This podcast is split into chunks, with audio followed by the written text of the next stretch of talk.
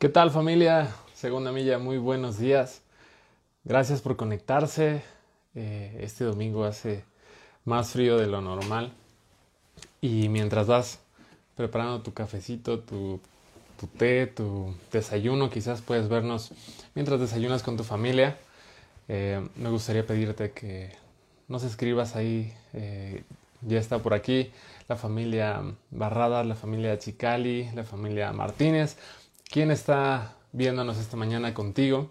Y mm, creo que el sentido de, la iglesia es llevar un mensaje a nuestro entorno. Por eso es importante que nos ayudes a compartirlo. Si mm, puedes aprovechar estos, estos minutos en lo que comenzamos para compartir este, este video en tu perfil, en tus grupos de WhatsApp, porque mm, especialmente a, aquellos que han escuchado del Evangelio, este mensaje creo que puede bien ayudarnos a conocer un poquito más eh, de lo que Dios espera de nosotros, de mm, el evangelio, evangelio de Jesús, más que el evangelio de los cristianos, el evangelio de Jesús, que creo que es bastante diferente a lo que nos hemos adaptado hoy en día en el cristianismo del siglo XX. Y mm, me gusta, eh, el día de hoy tengo la cámara, en la cámara frontal, estoy viendo los comentarios. Mag está cuidando a un chamaco escandaloso llamado Pablo y me dejó aquí solito con la cámara. Eh, yo te platicaba hace unos días que es, es curiosa la sensación de dedicarle una cámara porque no sabes si la gente se está riendo de tus chistes, de tus malos chistes de suegras, o, estás hablando solo. Y, es un placer, de cualquier manera, estar delante de ti y que puedas escuchar este mensaje que Dios me habló y, que estoy seguro que es para ti. Em, entonces, antes de empezar con ese mensaje, que el título espero que ya lo hayas visto, es todo lo que tengo. Ese es el título. Antes de comenzar con eso, quiero decirte algunos anuncios. Eh, dos que al final voy a repetir y recordarte. El primero es que eh, el próximo sábado estaremos eh, dando otra oportunidad para, para que tú te incluyas a lo que hicimos ayer. si ya viste el resumen en, en, YouTube o en el grupo de WhatsApp, mandamos el video de 22 niños que pudimos alcanzar con, lo que muchos de ustedes nos obsequiaron, eh, de lo que nuestros niños se desprendieron para poder bendecir a otros. Estuvo padrísimo y el video creo que lo, lo resume eh, de una manera excelente, pero no hay nada como vivirlo. Entonces el próximo sábado estaremos respondiendo a las necesidades que pudimos eh, tomar nota el día de ayer. lo, lo, que queríamos no era solo llevar los juguetes, sino poder con eso ganarnos un poquito la confianza de algunas personas que, que tienen que trabajar en la calle. En este caso fueron familias que trabajan en, algunos cruceros de la ciudad, eh, aquí al sur de la ciudad. Y, y fue genial poder tomar nota de, de, lo que necesitaban, escuchar que necesitan primordialmente despensas y cobijas. Eh, muchos de ellos rentan un lugarcito eh, cerca del mercado Morelos o cerca de la Capu eh, muy económico, donde tienen algunos de los servicios, pero duermen en el suelo, duermen con frío, eh, comen comida que preparan en un asador, eh, en un anafre con un poquito de carbón y, nosotros podemos ayudar. Creo que el mensaje de hoy nos va a inspirar, pero te adelanto que el próximo sábado a las 3.30 nos vamos a ver en segunda milla para llevar cobijas y despensas. Y espero que a lo largo de esta semana puedas incluirte en la recolección de esos, em, de esos víveres y, cobijas que queremos llevar. El, otro anuncio es que el próximo sábado comenzamos con Milla 20 después de eh, unas semanas de descanso.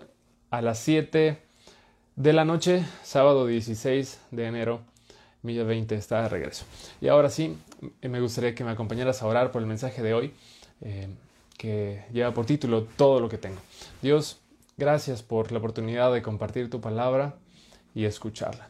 Te pido que una vez más, Segunda Milla sea una iglesia encargada de reproducir tu mensaje, no solo recibirlo. Entonces, Dios, ayúdanos a aprender y a poner atención con la intención de reproducirlo, de enseñarlo, de transmitirlo a nuestro alrededor y hacer conocer quién es Dios, hacer conocer tu bondad, hacer conocer tu nombre. Que sea tu Espíritu Santo quien nos hable esta mañana, en el nombre de Jesús. Y según mí, escribe, Amén. Todo lo que tengo. Y quiero introducir este mensaje con la historia de un barco que rompió las reglas. Un barco que en el siglo pasado fue el mejor y más grande, más rápido y revolucionario de su generación. Este barco se llamó SS United States. Este barco lo construyeron en... Lo mandaron a construir en 1940, que estaba la Segunda Guerra Mundial, con la intención de que pudiera transportar 15 mil tropas a cualquier parte del mundo a la velocidad más alta. En menos de 10 días podían estar 15 mil tropas del otro lado del mundo. Y este barco se, construyó al final de 14 años y para cuando se terminó ya no había guerra. Em, fue, fue uno de los proyectos más caros en su categoría. Costó más de 80 millones de dólares y con, ese, con esa intención, ser el más rápido, ser el más grande que pudiera cruzar el océano en el menor tiempo posible. El problema es que nunca logró cumplir su propósito, nunca logró transportar tropas para una batalla. Eh, lo más que logró hacer durante sus años de servicio fue transportar celebridades, presidentes y muchos ricos jefes de Estado que querían disfrutar de placeres sin límites a lo largo del el océano. Y, y, eso, eso me parece muy interesante, porque este crucero de lujo no fue creado para ser un, crucero de placer. Este crucero eh, fue creado para la guerra. Y me recuerda a la iglesia, la iglesia cristiana que fue creada con un propósito de ir y llevar tropas y municiones y provisiones a, nuestro mundo que está necesitado, pero que quizás nos hemos convertido en un crucero de comodidades, felices en nuestro lugar, em, disfrutando de lo que Dios ofrece, de lo que este crucero ofrece. Y eh, yo he predicado sobre lo maravilloso del viaje de aquí a la eternidad. Mientras estamos en esta tierra, debemos disfrutar el viaje. Y, creo que personalmente me he enfocado mucho en, ese, en esa parte del mensaje que sí, Dios desea que lo disfrutemos, pero aún más, Dios espera que sirvamos para llevar esas bendiciones a otros lados. Y Creo que eso, eso es lo que Dios quiere hacer con Segunda Milla. Quiere llevar nuestro barco a la batalla. La pregunta es si estamos dispuestos a cambiar y a reconsiderar nuestras creencias eh, acerca del Evangelio, acerca de la iglesia, para ver este mundo y las comodidades que vivimos como una oportunidad para compartir, para dejar nuestra, nuestra tierra eh, cómoda y desprendernos de un poquito que podría cambiar el, mundo entero de una persona, de una familia, eh, con un significado que puede ser eterno para muchos, pero también para nosotros. Eh, puede cambiar nuestro destino, nuestra, nuestra vida. Y por otro lado, podríamos continuar cerrando los ojos a la realidad, como lo hemos hecho hasta ahora, viviendo bastante cómodos con, nuestros lujos, con, nuestras, em, con nuestros beneficios y cerrando los ojos a, lo que está afuera, a un, a un mundo que muere de hambre y muere sin Cristo. Quiero, quiero contarte algunos datos que pueden quizás abrir un poco nuestros ojos. 26.000 niños mueren diariamente por causas relacionadas con el hambre y enfermedades previsibles. 26.000 niños. Y le voy a pedir a, a nuestro equipo que comparta en los comentarios un enlace para que tú lo, lo puedas revisar al terminar la reunión. También lo vamos a compartir por WhatsApp. Eh, este enlace es del Banco Mundial y menciona algunos datos que creo que pueden, eh, de, de, una manera actual, porque estos datos son del 2020, pueden mostrar una, pequeña radiografía de cómo, cómo está la vida a nuestro alrededor, mientras tú y yo nos quejamos por cosas simples y triviales y cotidianas y que pensamos estamos en, un país pobre, en un país eh, México, con corrupción, con, em, con muchos pobres, em, y es, es una realidad, pero no somos conscientes de una realidad global. Em, este, este artículo me llamó mucho la atención porque habla de cómo la riqueza y la pobreza se habían estado equilibrando un poquito. Eh, se estaba logrando disminuir la pobreza a lo largo de los últimos años, pero en 2020 eh, llegó COVID y, cambió las estadísticas. Em, en 2017 había lo que equivale a 689 millones de personas que vivían con menos de 1.9 dólares al día. Es decir, em, alrededor del 10% de la población en el, antes del 2019 vivía con algo así como 40 pesos diarios. Y, eso es lo que las estadísticas llaman pobreza extrema. Em, el 24% vivía con menos de 60 pesos al día y el 43% con menos de 100 pesos al día. 100 pesos es lo que ocupa em, el 43% de las personas para vivir diariamente. La mitad de los pobres son niños. Las mujeres representan la mayoría de los pobres en la mayor parte de las regiones. El 70% de las personas pobres no tienen ninguna formación ni ninguna instrucción básica. Casi la mitad de los pobres de África viven en solo cinco países. Nigeria, República Democrática del Congo, Tanzania, Etiopía y Madagascar. Más del 40% de los pobres del mundo viven en economías afectadas por la fragilidad y, eso es lo interesante, que eh, este artículo representa cómo el COVID impacta a la economía y va a seguirla impactando. Pero ese, ese porcentaje del 40% podría dispararse al 67% en la próxima década. Y a pesar de, todo, muchas personas que habían escapado de la pobreza extrema, eh, gracias al COVID, podrían regresar a ella y, también gracias al cambio climático. El, el COVID arrojará 80, entre 88 millones y 115 millones más de personas a la pobreza extrema, situándonos en entre 703 millones y 729 millones de pobres eh, al extremo. Personas que eh, no tienen ni 40 pesos para vivir diariamente como familias. Y mm, el cambio climático llevará eh, para el 2030 a otros 68 o 135 millones de personas a la pobreza extrema. Entonces, el, mientras el Banco Mundial estaba tratando de detener la pobreza y ayudar, y lo había logrado en un 1% el, para el 2015, este año se ha revertido de una manera que parece irreversible, a menos, y me gusta la frase final de este artículo, que para nada es cristiano, dice, la historia demuestra que actuar sin dilación y de forma colectiva puede ayudar a enfrentar la crisis.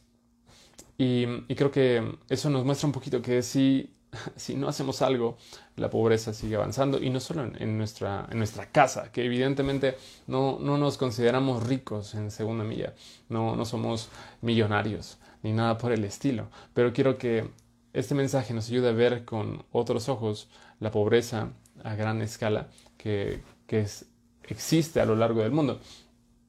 Y, este siguiente dato creo que nos va a golpear como cristianos. Eh, estoy buscando los datos acerca de México, pero no, no los encontré. Tengo de referencia este dato que está en el libro que inspiró en gran manera este mensaje, se llama Radical, de David Platt, y él menciona que los bienes inmuebles de las iglesias, iglesias cristianas en Estados Unidos superan más de 230 mil millones de dólares. Y eh, en mi mundo esa cifra es difícil de interpretarla.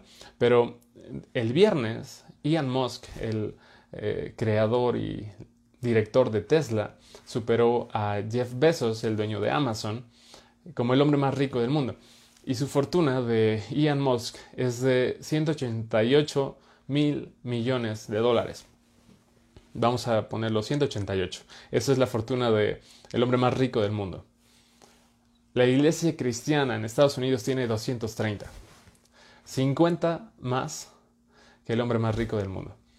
Y mm, hemos criticado por mucho a la Iglesia Católica, al Vaticano, por tener la riqueza que podría eliminar el hambre del mundo. Em, encontré que el Vaticano, la ciudad del Vaticano, tiene 15 mil millones de dólares. Esa es su, eh, la riqueza que ellos tienen.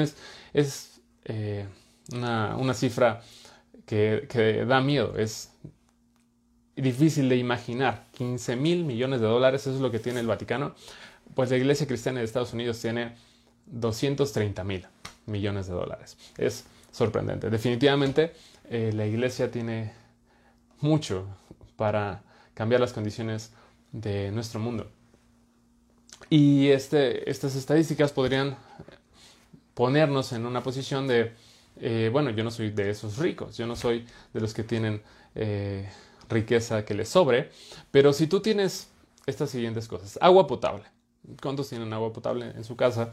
Probablemente los mismos que eh, hoy tienen un dispositivo para ver esta reunión. Agua potable, techo, ropa, alimento y transporte, aunque sea público. Esas cinco cosas, agua potable, techo, ropa, alimento y transporte público, nos ponen entre el 15% más ricos del planeta.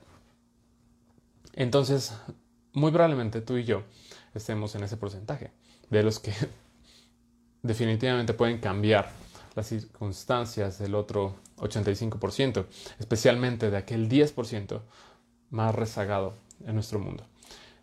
Mientras tanto, tú y yo hemos vivido por años fingiendo que esas cifras no existen. Quizás habiéndolas escuchado, pero viviendo como si no existieran. Esos millones de pobres, 700 mil millones, 700, 700 millones de pobres eh, que actualmente existen en nuestro mundo eh, en pobreza extrema existen y son más que un número. Y tú y yo vivimos con los ojos cerrados sabiendo que en nuestras manos está la oportunidad de responder a esa necesidad. Y, creo que eh, ese es el corazón de Dios más allá de que tú y yo después de este mensaje seamos movidos porque hay una necesidad que está en nuestras manos resolver, yo le pido a Dios que respondamos porque ese es el corazón que está en el pecho de Dios. Responder por amor. Ese es, ese es nuestro Dios, el que ama y, y bendice de una manera generosa y a ese deberíamos parecernos me gustaría que me acompañaras a Marcos Díaz, la historia del joven rico. Y mm, la vas a encontrar desde el versículo 17 hasta el verso 31, la historia del joven rico. Y mm, vamos a ir tomando algunas, algunas frases que nos van a ayudar a entender este mensaje. Jesús estaba por emprender un viaje y se le acerca un joven rico, y le pregunta, Maestro, bueno, ¿qué debo hacer para heredar la vida eterna? Después de contestarle, ¿por qué me llamas bueno? y sentirse un poco ofendido Jesús, pues el único bueno es, Dios y a Jesús no le interesaba verse como alguien bueno. Eh, Jesús le responde en el verso 21 con, con una frase eh, escrita aquí que nos va a ayudar a entenderlo. Dice, Jesús miró al hombre y sintió profundo amor por él. Subraya eso porque ahora vamos a regresar a él. Hay una cosa que todavía no has aprendido. hay una cosa que todavía no has hecho. Le dijo, anda y vende todas tus posesiones y entrega el dinero a los pobres, y tendrás tesoro en el cielo. Después ven y sígueme. Al oír esto, el hombre puso cara larga y se fue triste porque tenía muchas posesiones. Verso 22. 23. Jesús miró a su alrededor y dijo a sus discípulos, qué difícil es para los ricos entrar en el reino de Dios. Verso 27. Jesús los miró fijamente y dijo, humanamente hablando es imposible, pero para Dios no. Con Dios todo es posible.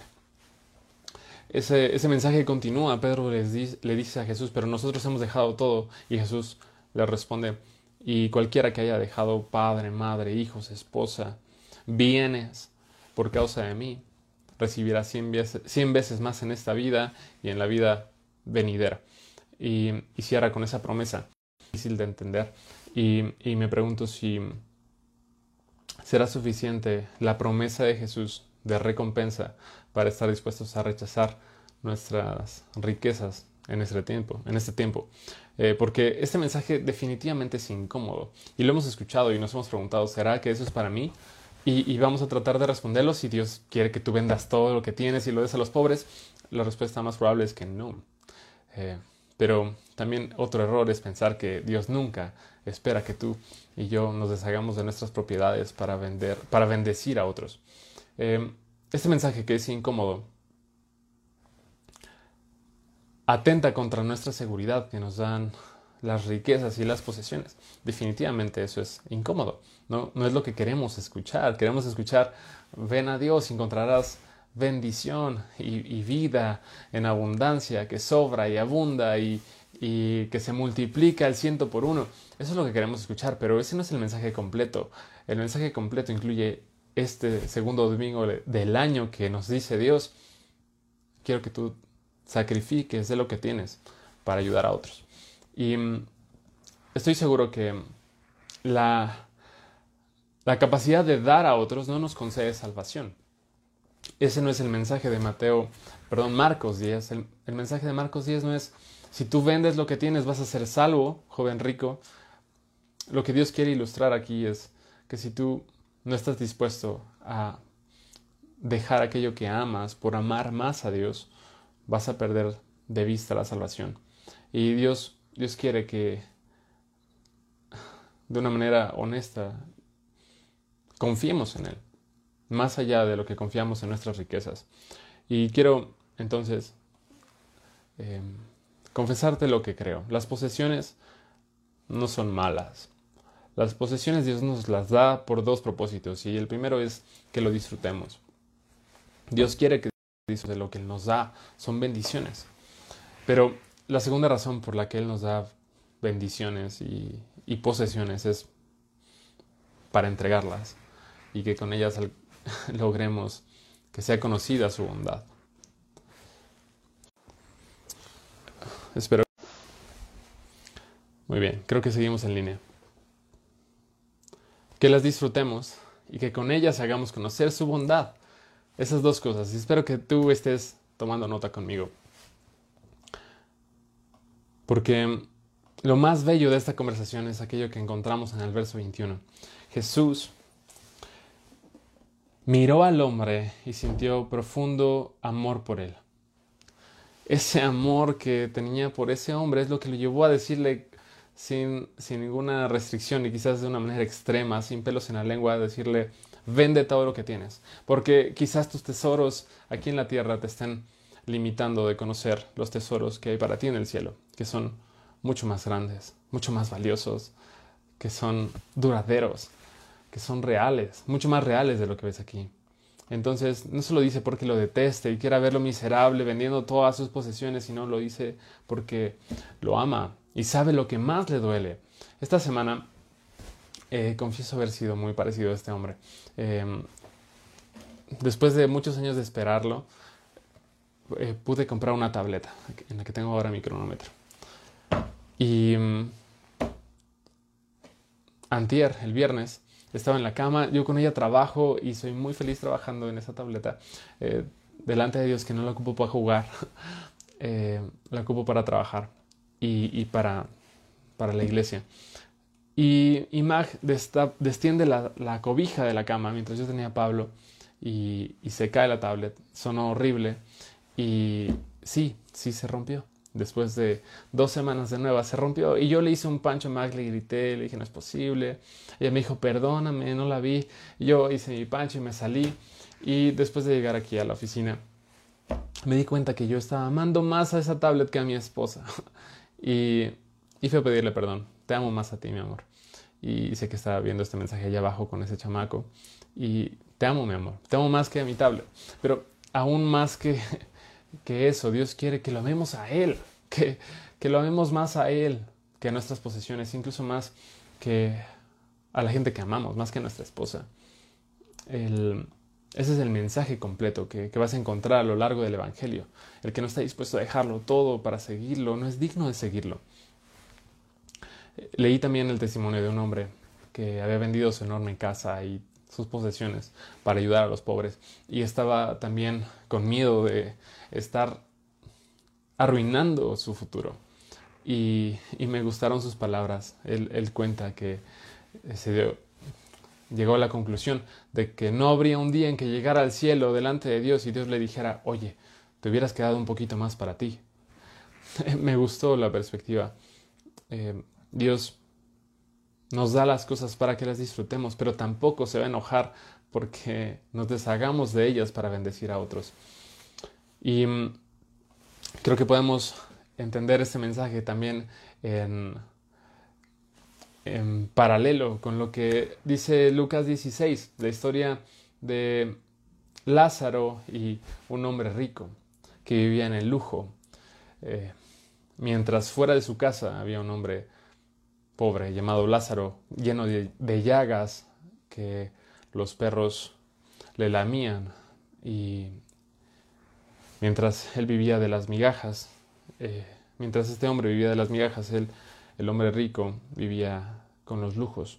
Y mm, al, al verla y al leerlo, como eh, al final el rico terminó en el infierno por haber vivido una, una vida eh, llena de bendiciones, y el joven, el hombre pobre, Lázaro, que vivió una vida de desgracia, termina eh, pasando una eternidad de consuelo con Dios. Eh, nos muestra que efectivamente Dios cuida de los pobres y los ama y los escucha. Al final les hará justicia. Eh, pero también nos enseña algo, que aquellos que no administren sabiamente sus recursos tendrán una consecuencia. Y y esa consecuencia es condenación. Definitivamente, el no ocupar correctamente lo que Dios nos da tiene una consecuencia. Y, no es que este hombre rico esté en el infierno porque tenía dinero. Más bien está en el infierno porque no, en el infierno porque no tuvo fe en Dios. Y esto le, le, le, llevó a tener una vida llena de lujos sin medida mientras pasaba por alto al pobre que estaba fuera de su puerta. Y ese es el verdadero problema. pasar por alto al pobre que está fuera de nuestra puerta. Y podemos hacernos para este punto del mensaje la siguiente pregunta. ¿Estás, ¿Estamos dispuestos a preguntarle a Dios qué espera que sacrifiquemos? ¿Estás dispuesto tú a preguntarle a Dios qué espera que sacrifiques? probablemente no, no queramos preguntarlo porque no nos guste la respuesta. Eh, dando por entendido que no, no, todos deben de vender todo lo que tienen para entregarlo a los pobres. Eh, de hecho, eso se sustenta bíblicamente. Los, los discípulos tenían propiedades y, y en muchos casos tenían casa y tenían algún negocio. Entonces lo que espera Dios no es que hoy salgas y vendas todo para darlo a los pobres, pero quiere que sacrifiques algo definitivamente y lo que tú vas a sacrificar es diferente a lo que yo voy a sacrificar, pero espero que en todos los casos sea algo que Dios anhela en su corazón, porque si es lo que Dios anhela que tú sacrifiques, entonces Él va a cuidar de ti, si tú lo obedeces. Si tú, por tus propias fuerzas y tu imaginación, decides vender algo que era de tus hijos o que era tu patrimonio, entonces ¿Cómo esperamos el respaldo de Dios? Por eso es importante que sea Dios quien nos guíe. Y yo no, no pretendo hacer algo motivacional y, mover tus emociones y bueno, ahora vamos a entregar las llaves de nuestros carros. Eh, no, creo que sea Dios en lo profundo del corazón convenciéndonos. Y que entonces Él sea el que nos lleve a correr cualquier tipo de riesgo, aunque entendiendo el corazón de Dios, creo que entonces ya no hay riesgo, ya es algo consentido, es algo de hecho lógico correr un riesgo, es algo que más bien, más que un sacrificio, es algo inteligente. Eh, Jim Elliot dijo una vez, no es un tonto aquel que da lo que no puede retener para ganar lo que no puede perder. Esa, esa es la, ese es el resultado de la obediencia radical a Cristo, arriesgarse a perder todas las cosas y encontrando una respuesta que será más que suficiente para nosotros. Eh, en resumen, en conclusión, las cosas no son malas, las cosas no son pecaminosas, las posesiones no son pecado, son una bendición. Y nosotros, en cambio, las sacrificamos no porque sean malas, sino porque entendemos que hay necesidades que apremian. Hay necesidades más grandes que nuestros lujos. Y quiero contarte la historia de John Wesley. Y gran parte de este mensaje fue inspirado en este libro que te comentaba al principio, Radical, que yo quisiera que todos en segunda milla lo leyéramos. De hecho, todos los cristianos deberían leer ese libro. John Wesley, eh, según cuenta la historia, Em, que vivió en el siglo XVIII, un día decidió decorar su casa y compró unos cuadros bellísimos. Llegó a su casa, los, los montó y entonces una, una de sus criadas, en medio de eh, este invierno tan frío, llegó a su puerta y él notó que su criada solamente tenía un vestido y no tenía ninguna clase de abrigo. Él sintió compasión y buscó en sus bolsas algo con que ayudarla. Se dio cuenta que no tenía nada porque todo lo había gastado en sus cuadros. Y, y pensó, seguramente Dios no me dirá, bien, bien hecho, siervo fiel, has comprado cuadros para tu casa mientras tu criada muere de frío.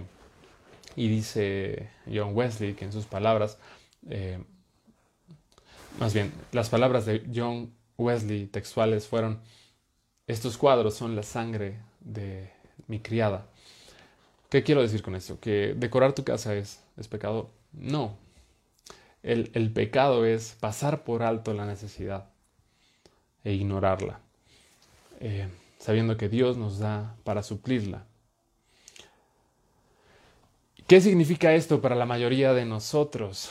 No significará vender todas las decoraciones de nuestra casa, vender todas nuestras posesiones, no, para la mayoría de nosotros significará ser conscientes de la necesidad a nuestro alrededor.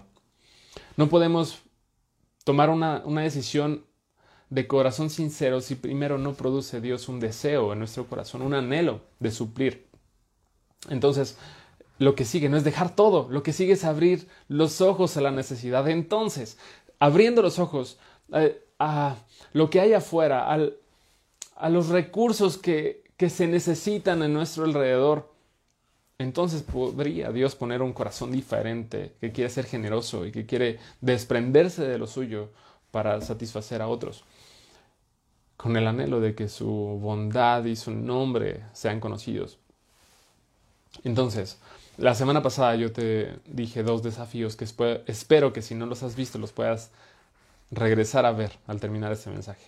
Esos esos desafíos fueron leer toda la Biblia y salir a dar a conocer su palabra. Eh, más específicamente, hacer discípulos a las naciones. Fueron las palabras de Jesús, enseñándoles que guarden todas las cosas que yo les he enseñado a ustedes. Ese, ese es el desafío que tuvimos la semana pasada. Salir y hacer discípulos. Y esto tiene que ir en orden. Este desafío del día de hoy tiene que ir en orden. Tú no puedes ahora despojarte de tus cosas como un sacrificio si primero no conoces la Biblia y no conoces lo que hay afuera. Sal primero a ver lo que hay afuera. Entonces podremos hacer este tercer desafío, el primero de este día. Y me gustaría que lo escribieras. Sacrifica tu dinero con un propósito específico. Sacrifica tu dinero con un propósito específico. Ese es el desafío que Dios tiene para nosotros hoy.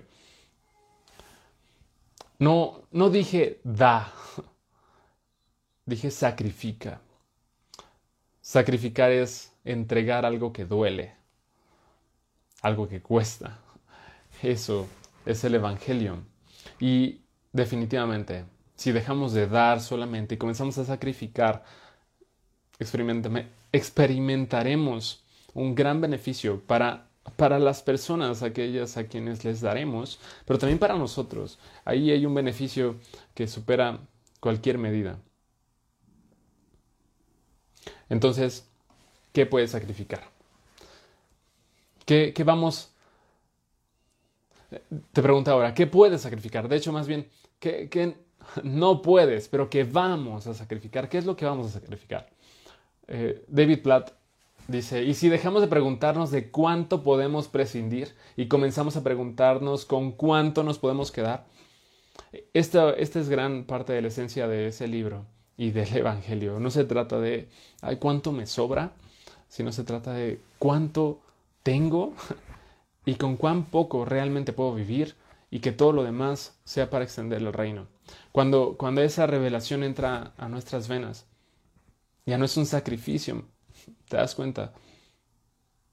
Es natural, es evidentemente un, resultado. Y aquí, aquí sucede algo en todas nuestras mentes.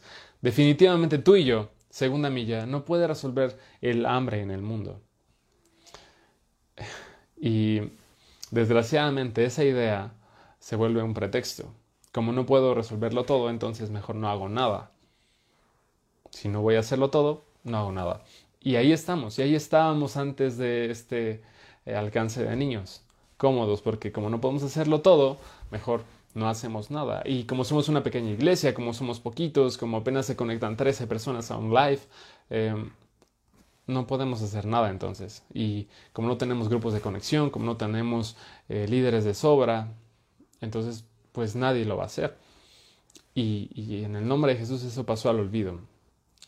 Tú y yo, y los siete que fuimos el día de ayer, y los trece que están conectados hoy, más los otros veinte que verán el video en, en un horario diferido, podemos cambiar no el mundo entero, pero el mundo entero para Efraín, para Teresa, para Esther, para Oscar, para Diego y las otras familias que conocimos el día de ayer, que tienen una necesidad que para ti, para mí quizás es tan sencilla como una cobija. Y, que Dios nos mueva a no solo desprendernos de una cobija que nos sobra, sino a desprendernos de todo el exceso que tenemos.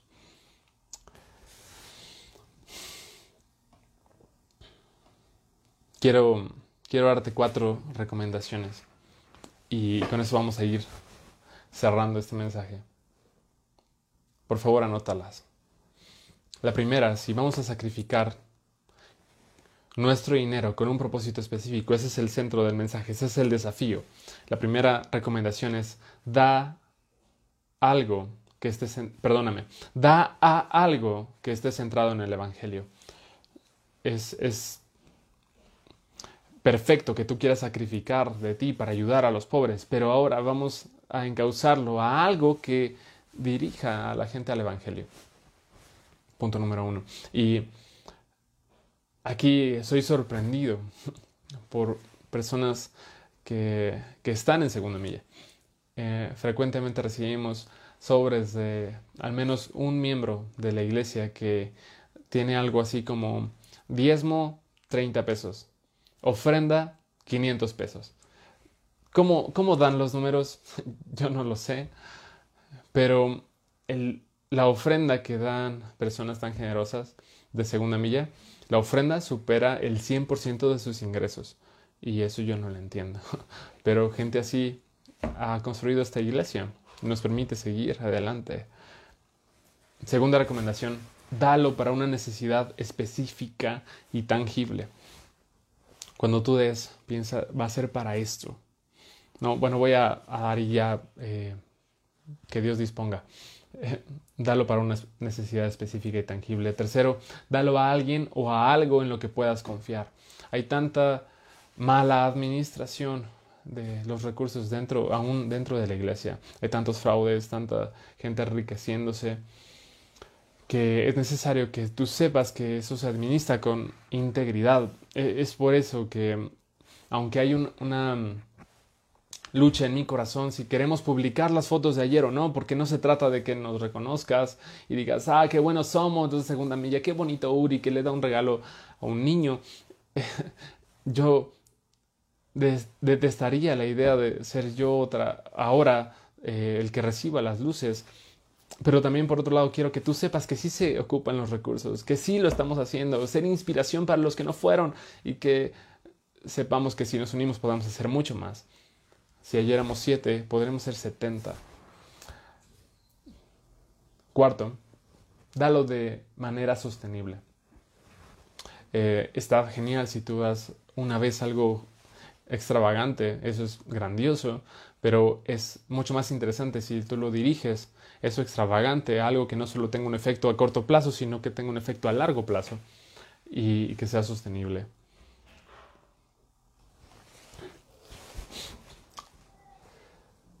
Dejaremos entonces de darle nuestras obras a los pobres y podremos comenzar a darles nuestro exceso, nuestros lujos. Que hoy podamos preguntarle a Dios de qué podemos prescindir para llevar una vida más parecida a la tuya. ¿Cómo distinguir mis lujos de los beneficios que tú me das como hijo para mis hijos y para mi esposa? No solo porque la necesidad a mi alrededor es crítica, sino porque ese es tu corazón, Dios. Como la viuda pobre de Lucas 21 que dio todo lo que tenía, todo lo que tenía.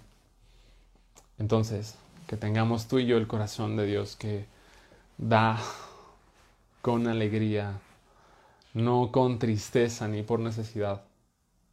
Porque Dios ama al dador alegre, porque se parece a Él. Dios da con generosidad, no por carga, no porque Uri o cualquier pastor o eh, persona en un video te mueve tus emociones, sino porque tenemos el corazón de Dios, nos parecemos a Él y queremos entonces cambiar nuestro entorno. Señor Jesús, yo te pido que Segunda Milla sea una iglesia de ojos abiertos al mundo, que seamos conscientes de nuestro entorno el entorno más cercano, aquí en los cruceros de la ciudad de Puebla, pero también conscientes de lo que pasa del otro lado del mundo y sabiendo que México no es el país más pobre, que hay otros 14 países más pobres que México, que con 40 pesos podríamos hacer la diferencia de una familia del otro lado del mundo. Dios, haznos conscientes de la realidad, a nuestro entorno, que dejemos de vivir en un crucero lleno de placeres, disfrutando de la vida de cristiano, siendo prosperado, y que aprendamos que la vida del cristiano es un barco de batalla, hecho para llevar provisiones y llevar guerreros, tropas, a dar un mensaje de salvación demostrado con amor y con recursos. Dios, ayúdanos entonces a desprendernos de lo nuestro, sacrificar lo que nos duele de lo que tenemos en casa para darle a alguien más. Quitarnos nuestros lujos, nuestro pan para darle a aquel que no tiene nada y que si pasa otro día moriría de hambre. Ayúdanos a entender esos, esos números, esas estadísticas que son personas que tienen nombre, que 26 mil niños muriendo el día de hoy, domingo 10 de enero, por hambre. Si fueran nuestros hijos ya hubieran muerto todos para antes de que nos conectáramos puntualmente a esta reunión. Si fueran nuestros hijos nos importaría y nos quitaríamos el pan de la boca para dárselos, pero esos son tus hijos del otro lado del mundo. Muchos de ellos ya conocen la fe, ya han confesado a Jesús como su Señor y aún así morirán de hambre este mismo día. Un millón de personas con hambre en nuestro mundo. Más de cuatro millones de personas que no conocen a Cristo. Y nosotros disfrutando del viaje. Dios, Pon estas palabras como un fuego en nuestro corazón, que no nos permitan vivir igual. Dios, que no nos sintamos culpables por disfrutar de lo que tú nos das, pero que estemos dispuestos por amor y no por culpa, por amor a desprendernos y sacrificar lo nuestro para que una alma viva, para que una persona conozca de Cristo. En el nombre de Jesús, Señor. Amén. Y de paso, Señor, queremos orar por nuestras ofrendas, por nuestros diezmos, que,